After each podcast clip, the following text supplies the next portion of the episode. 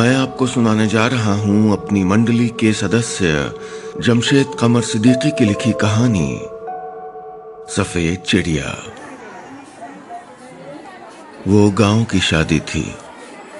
घर के पीछे वाले मैदान में लाल, सफ़ेद शामियाना लगा था। वहाँ एक तरफ़ तीन चार मेजें जोड़कर सफ़ेद चादर बिछाकर स्टेज बनाया गया था। पीछे बड़ा सा दिल बना था जिसमें लिखा था निदा अक्रम। स्टेज पर फूलों के सहरे से मुँह ढके हुए दूल्हा अपने दोस्तों और काजी साहब के साथ शर्माया हुआ बैठा था। सामने रखी प्लास्टिक की कुर्सियों पर लोग बैठे थे। उनके हाथ में डिब्बे थे जिनमें नाश्ते के तौर पर कुछ मीठा दिया गया था। औरतों का इंतज़ाम घर के अंदर ही था। एक बड़े से आँगन में जहाँ बहुत सारी रंग बिरंगी चिड़ियों के पिंजड़े थे जो मेरी बड़ी अम्मी को बहुत अज़ीज़ थीं। उन्हीं पिंजड़ों के आगे डाली हुई दरियों पर अब सजी संवरी औरतें बैठी थीं। मैं गाँव की शादी बहुत अरसे बाद देख रहा था दूल्हे के सामने पड़ी कुर्सियों पर बैठा रमजानी भाई से बात कर रहा था इससे पहले शायद छह सात साल पहले आना हुआ था बड़े अब्बा यानी अब्बा के बड़े भाई के यहाँ तब मेरे अब्बा हयात थे। उन्हीं के साथ आया था उस वक्त निदा की बड़ी बहन नफशा की शादी में। तो शहर में सब बढ़िया? आना जाना कम कर दिया इधर। मेरे बगल में बैठे गाँव के प्रधान रमजानी भाई ने पूछा तो मैंने कहा, कम क्या कर दिया? बस, दिल जरा खट्टा है, मन नहीं करता यहाँ आने का। मैंने तिरछी नज़र दूर खड़े खड़े अब्बा पर डालते हुए कहा, अपने रिश्तेदारी धोखेबाजी पे उतर आए तो कोई क्या करे? हुँ? रमजानी भाई ने मेरी नज़र का सिरा देखा, फिर थोड़ा घबराते हुए बोले, वैसे अब तो कई लोग वही बात कर रहे हैं। कुछ रोज पहले रात को पंडित जी का लड़का उधर से गुजरा था। उसने कहा कि, अरे सब बकवास है भाई। मैंने उनकी बात काटी। चाल है इनकी और कुछ नहीं। इस गाँव का नाम कटरा बक्कास था। उत्तर प्रदेश में अमेठी में एक छोटा सा गाँव। हमारा पुश्तैनी गाँव था। गुजरे बाप दादाओं की तमाम जमीनें थीं। मेरे अब्बा शादी के बाद शहर आ गए थे, हालाँकि गाँव में उनका आना जाना लगा रहता था। फिर बहुत साल बाद अब्बा और बड़े अब्बा के बीच आपसी समझ से बंटवारा हो गया। हमारे हिस्से नहर के पास वाली ज़मीन, पुराना वाला मकान, बारह आम के बाग और बड़े अब्बा के घर से सटा हुआ एक पुश्तैनी कब्रिस्तान आया। चार साल पहले अब्बा का इंतकाल हो गया। इसके बाद मुझे पैसों की ज़रूरत थी तो मैंने धीरे धीरे जमीनें, बाग और मकान बेच दिया। कोई बुराई नहीं थी इसमें। जब रहना शहर में था तो यहाँ की जमीनें कब तक पड़ी रहने देते? लेकिन हाँ कब्रिस्तान के बारे में बड़े अब्बा ने मुझको रोका था कि इसे मत बेचो, पुरखे दफन है यहाँ। लेकिन बड़े अब्बा, इस तरह तो हर ज़मीन के नीचे किसी न किसी के पुरखे दफन है। मैंने फ़ोन पर उनको जवाब दिया था। वो कुछ देर खामोश रहे, फिर बोले रमजानी प्रधान बता रहा था कि तुमने उसको कब्रिस्तान बेचने की पेशकश की है। बेटा, अगर वाकई पैसों की ज़रूरत है तुम्हें तो मैं तुम्हें कुछ पैसे नहीं, इसकी ज़रूरत नहीं है बड़े अब्बा। मैंने सधी आवाज़ में कहा था, मेरे अब्बा मेरे लिए इतना छोड़ गए कि किसी के सामने हाथ फैलाने की ज़रूरत नहीं है। वैसे बड़ी अम्मी बहुत चाहती थी मुझे। मैं आता था तो क्या पाए, क्या खिला दें। पिंजरे में बंद अपनी चिड़िया दिखाया करती थी। लेकिन बड़े अब्बा से मेरा दिल खट्टा हो गया था। तब से जब से उन्होंने मेरे साथ एक चाल चली थी। उनकी नज़र उस कब्रिस्तान की ज़मीन पर थी। क्या पता क्यों? बनाना चाहते होंगे कोई बिल्डिंग विल्डिंग, और क्या? अरे वो नहीं चाहते थे कि कोई और उसको खरीदे, इसलिए उन्होंने गाँव में अफवाह उड़ा दी कि इस कब्रिस्तान में रूहें भटकती हैं, डरावने साए हैं, जिन्हें उन्होंने अपनी आँखों से देखा है।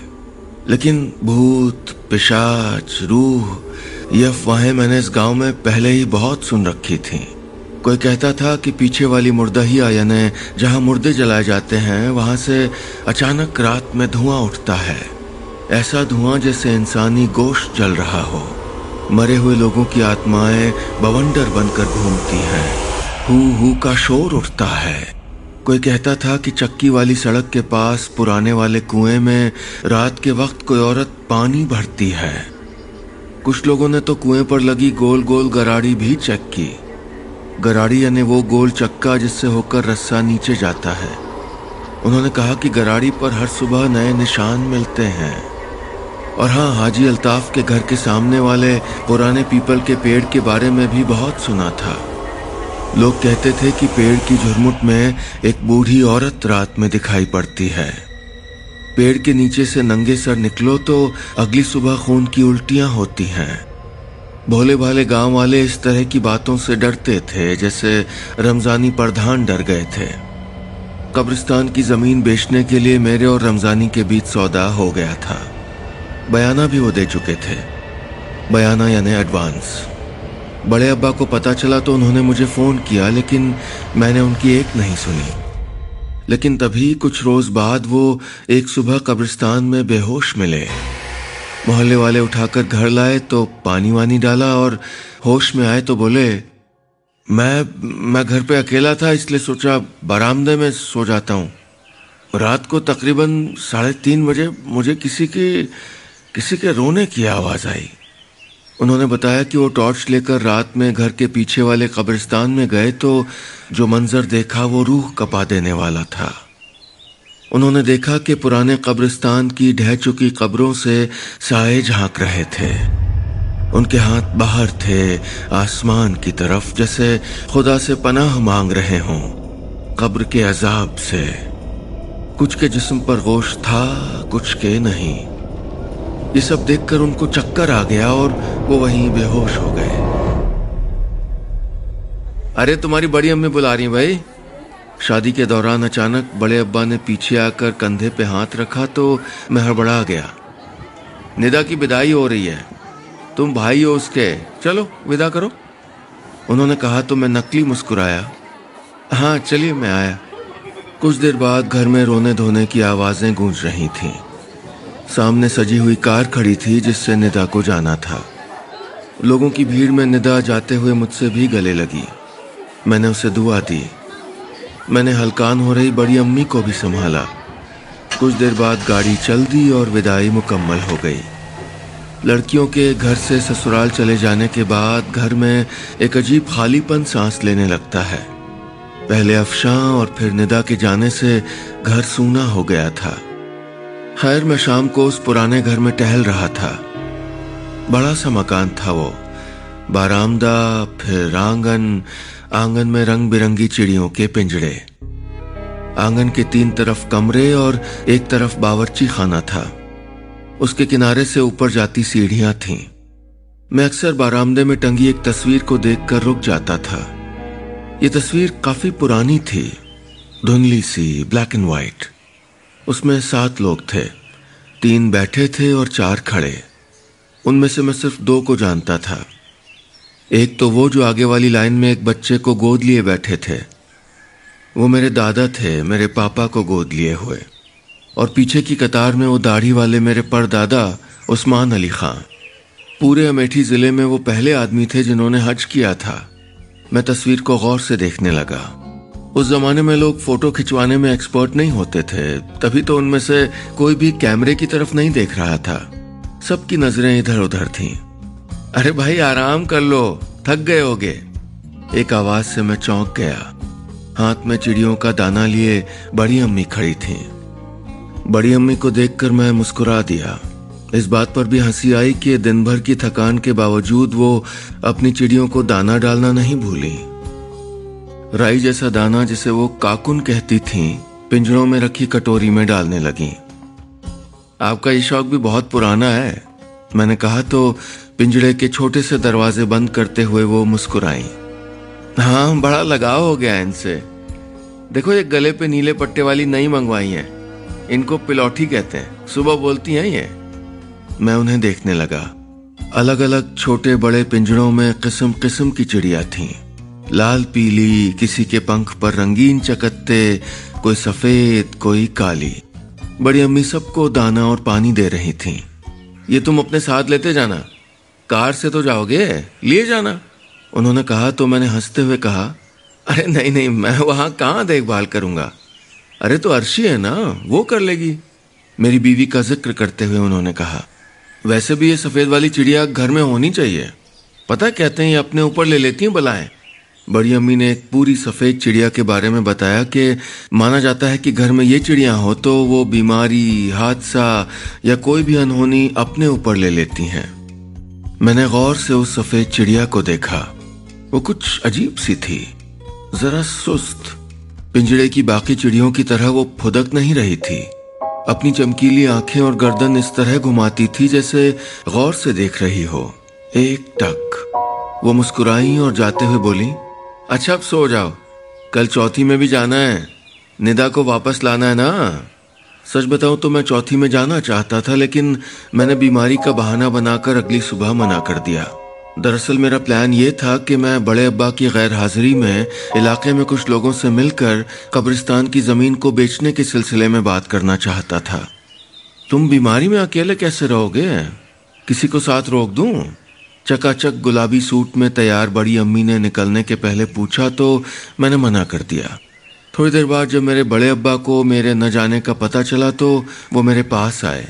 बादामी सदरी पहने बड़े अब्बा ने बड़ी फ़िक्र से कहा, लेकिन तुम यूँ अकेले यहाँ? उन्होंने कहा तो उनकी आँखों में एक अजीब सा डर था। वो बार बार खिड़की की तरफ़ देख रहे थे जहाँ से कब्रिस्तान का झरोखा दिखता था। वहाँ जहाँ से वो बेहोश मिले थे। मेरे ख्याल से तुम चले चलो यहाँ अकेले रुकने में तुम चल लो बेटा। उन्होंने कहा तो मैंने नाव में सर हिला दिया। मैं जानता था कि वो मेरा इरादा शायद भाप गए हैं, इसीलिए ये चाहते थे कि मैं साथ चल लूँ। उन्होंने काफ़ी जिद की, लेकिन आखिरकार थोड़ी देर बाद दो गाड़ियों में बैठकर सब लोग जा रहे थे और मैं दरवाजे पर खड़ा था। गाड़ी जब गली के मोड़ तक पहुँची तो मैंने देखा कि बड़े अब्बा गाड़ी की पिछली सीट पर बैठे पलटकर मुझको देख रहे थे। उनकी आँखों में किसी किसी अनहोनी का खौफनाक डर था। सब लोग जा चुके थे। मैं और खामोश घर सन्नाटे में डूब गया। थोड़ी देर में शाम ढलने वाली थी, इसलिए मैं फ़ौरन तैयार होकर रमजानी प्रधान से मिलने चला गया। उनके दफ्तर में बैठकर काफ़ी देर तक कई लोगों से बात की, लेकिन ऐसा कोई नहीं मिला जो अफवाह के बाद भी उस ज़मीन को खरीदना चाहता हो। खैर, मैं कुछ लोगों को कमीशन का लालच देकर ज़मीन बिकवाने के लिए कह आया। घर पहुँचा तो ताला खोला और बारामदे से होता हुआ आँगन में पहुँच गया। तीन तरफ़ बने कमरे और एक तरफ़ बनी रसोई में गहरी खामोशी थी।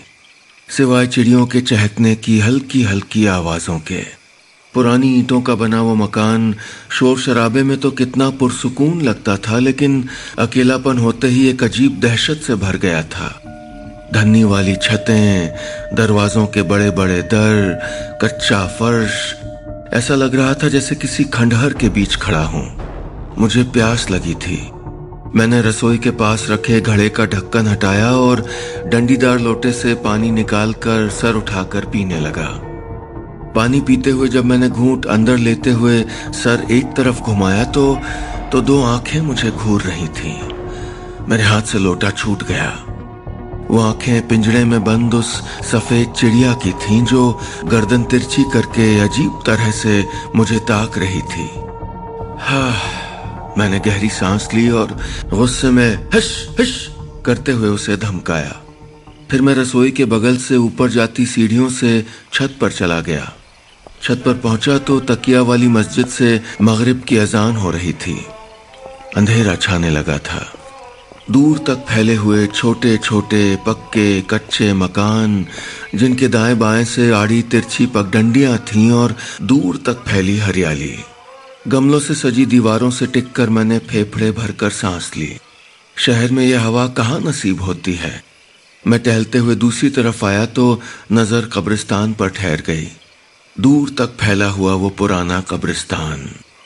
कब्रें तो अब ढहकर खत्म हो गई थी, लेकिन मैदान में कुछ कुछ निशान बाकी थे। एक जमाने से यहाँ मुर्दों को दफनाना बंद कर दिया गया था।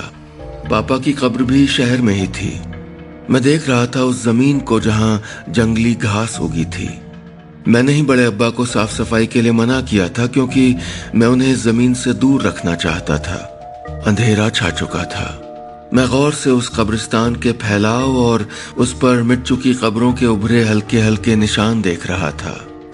दादा, उनके वालिद उनके वालिद के वालिद, और पता नहीं कौन कौन दफन था उस ज़मीन में।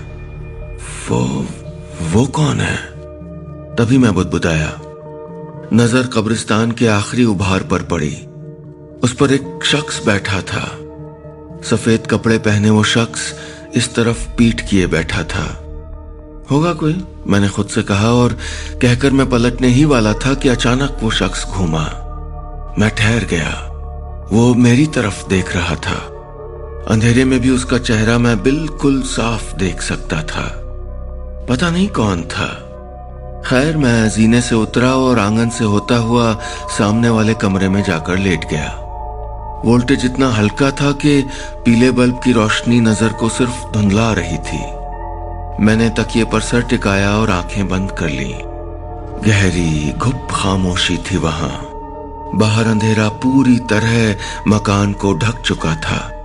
मेरी आँख कब लग गई मुझे पता ही नहीं चला। रात को अचानक आँख खुली तो वो टिमटिमाती लाइट भी जा चुकी थी। मैंने अपनी रेडियम वाली घड़ी में देखा, रात के साढ़े बारह बज रहे थे। कमरे और सामने आँगन में अंधेरा था। मैं बिस्तर के बाईं तरफ़ रखे स्टूल पर पानी उठाने के लिए मुड़ा। मुड़कर जैसे ही मैं वापस हुआ, कोई बिल्कुल मेरे बगल में बैठा था। डर क्या होता है, मैंने उस वक्त जाना। मैं हड़बड़ाकर बदहवास सा पीछे हुआ तो जग हाथ से छूट गया। बिस्तर और कपड़े भीग गए। मेरी आँखें अब तक फैली थीं, धड़कनें तेज थीं। अब वहाँ कोई नहीं था लेकिन मेरे जिस्म का एक एक पोर उभर आया था। कौन कौन है कौन है वहाँ? अंधेरा भी कितनी अजीब शय है। यह हर खूबसूरत मंजर को डरावना हर शनासाई को अजनबी और हर साय को संदिग्ध बना देता है। खुद अपनी आवाज़ से घबराहट हो रही थी। मैं डरते हुए बिस्तर से उतरा। मैं बिस्तर से नीचे झुककर देखना चाहता था, लेकिन मेरा जहन तमाम डरावनी कल्पनाएँ कर रहा था। कहीं मैं झुकूँगा तो नीचे वो औरत उकड़ू तो नहीं बैठी होगी जो जो पुराने कुएँ में रात में पानी भरती है।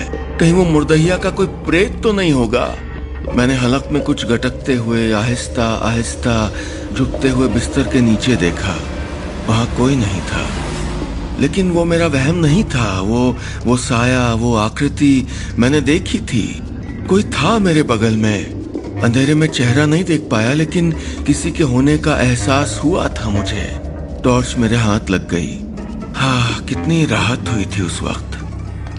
मुझे ठीक से याद है कि आँगन में टॉर्च की रोशनी लहराते हुए मेरे हाथ पैर कैसे काँप रहे थे। चारों दीवारों, दरों, सीढ़ियों, बावर्ची खाने के अंदर मैं टॉर्च की रोशनी लहरा रहा था। चिड़ियों के पिंजड़े पर भी रोशनी की, लेकिन कहीं कोई नहीं था। सीने में एक अजीब सी गुदगुदी महसूस हो रही थी मुझे। लेकिन अब मैं मुतमिन था कि वहाँ कोई नहीं था। मैं शक की नज़र से हर तरफ़ देखते हुए वापस कमरे में जाने लगा कि तभी मेरे कदम रुक गए। बारामदे की उस मिट्टी से लिपी दीवार पर नज़र गई। ये तस्वीर तिरछी कैसे हो गई? मैंने सोचा वो ब्लैक एंड व्हाइट तस्वीर जिसमें परदादा और दूसरे लोग थे, वो एक तरफ़ को झुकी हुई थी। मैंने चौंक कर आगे पीछे देखा और फिर तस्वीर सीधी करने लगा। तभी मैंने तस्वीर में कुछ देखा और हड़बड़ा कर पीछे हो गया। सभी की नज़रें मेरी तरफ़ थीं। ये लोग तो पहले तस्वीर में इधर उधर देख रहे थे। अचानक ऐसा कैसे हो सकता है? मैं बड़बड़ा रहा था, जिसम में झुंझुनी दौड़ रही थी। तस्वीर में खड़ा हर शख्स मेरी तरफ़ घूर रहा था। मैं पसीने से तरबतर था। तभी मेरी नज़र तस्वीर में परदादे के ठीक बगल में खड़े एक शख्स पर गई और मेरे मुँह से तकरीबन चीख निकल गई।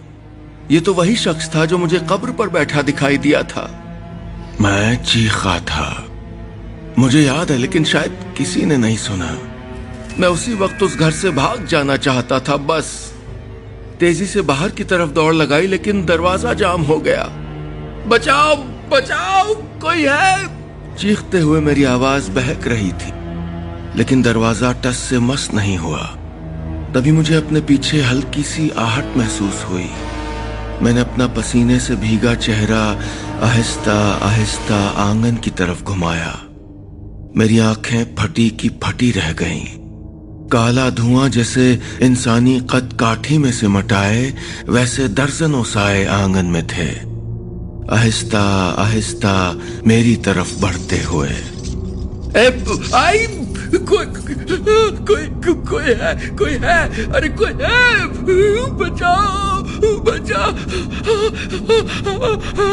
मैं रोते हुए चिल्ला रहा था लेकिन साय और मेरे बीच दूरी घटती जा रही थी। मेरी बाई तरफ़ ऊपर जाते जीने थे। मैं कांपते पैरों से उधर भागा। दो तीन जगह फिसला भी, लेकिन सीधे छत पर पहुँच गया।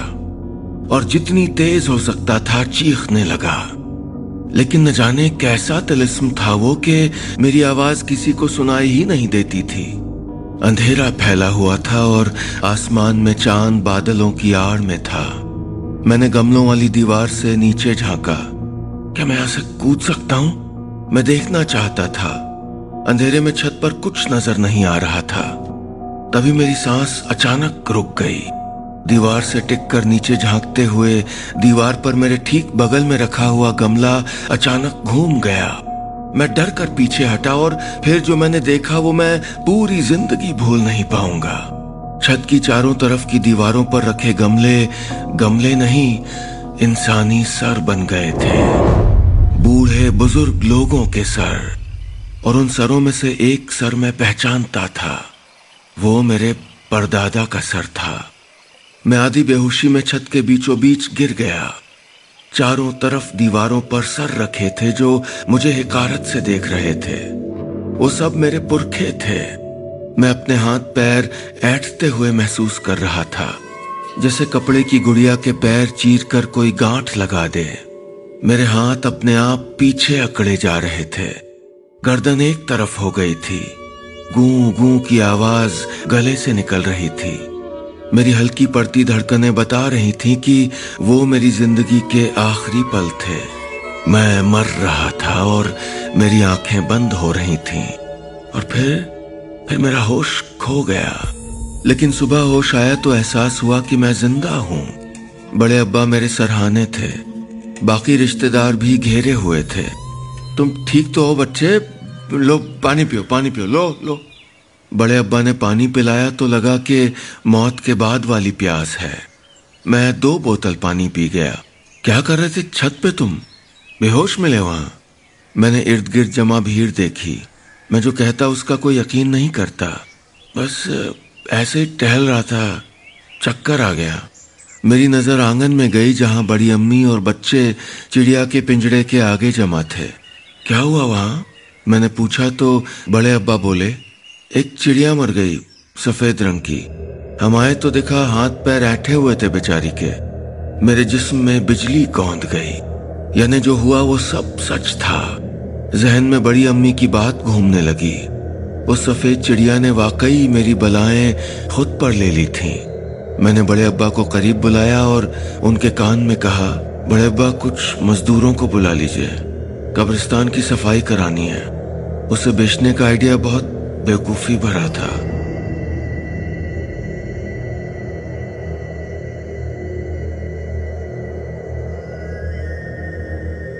बस, इतनी सी थी ये कहानी।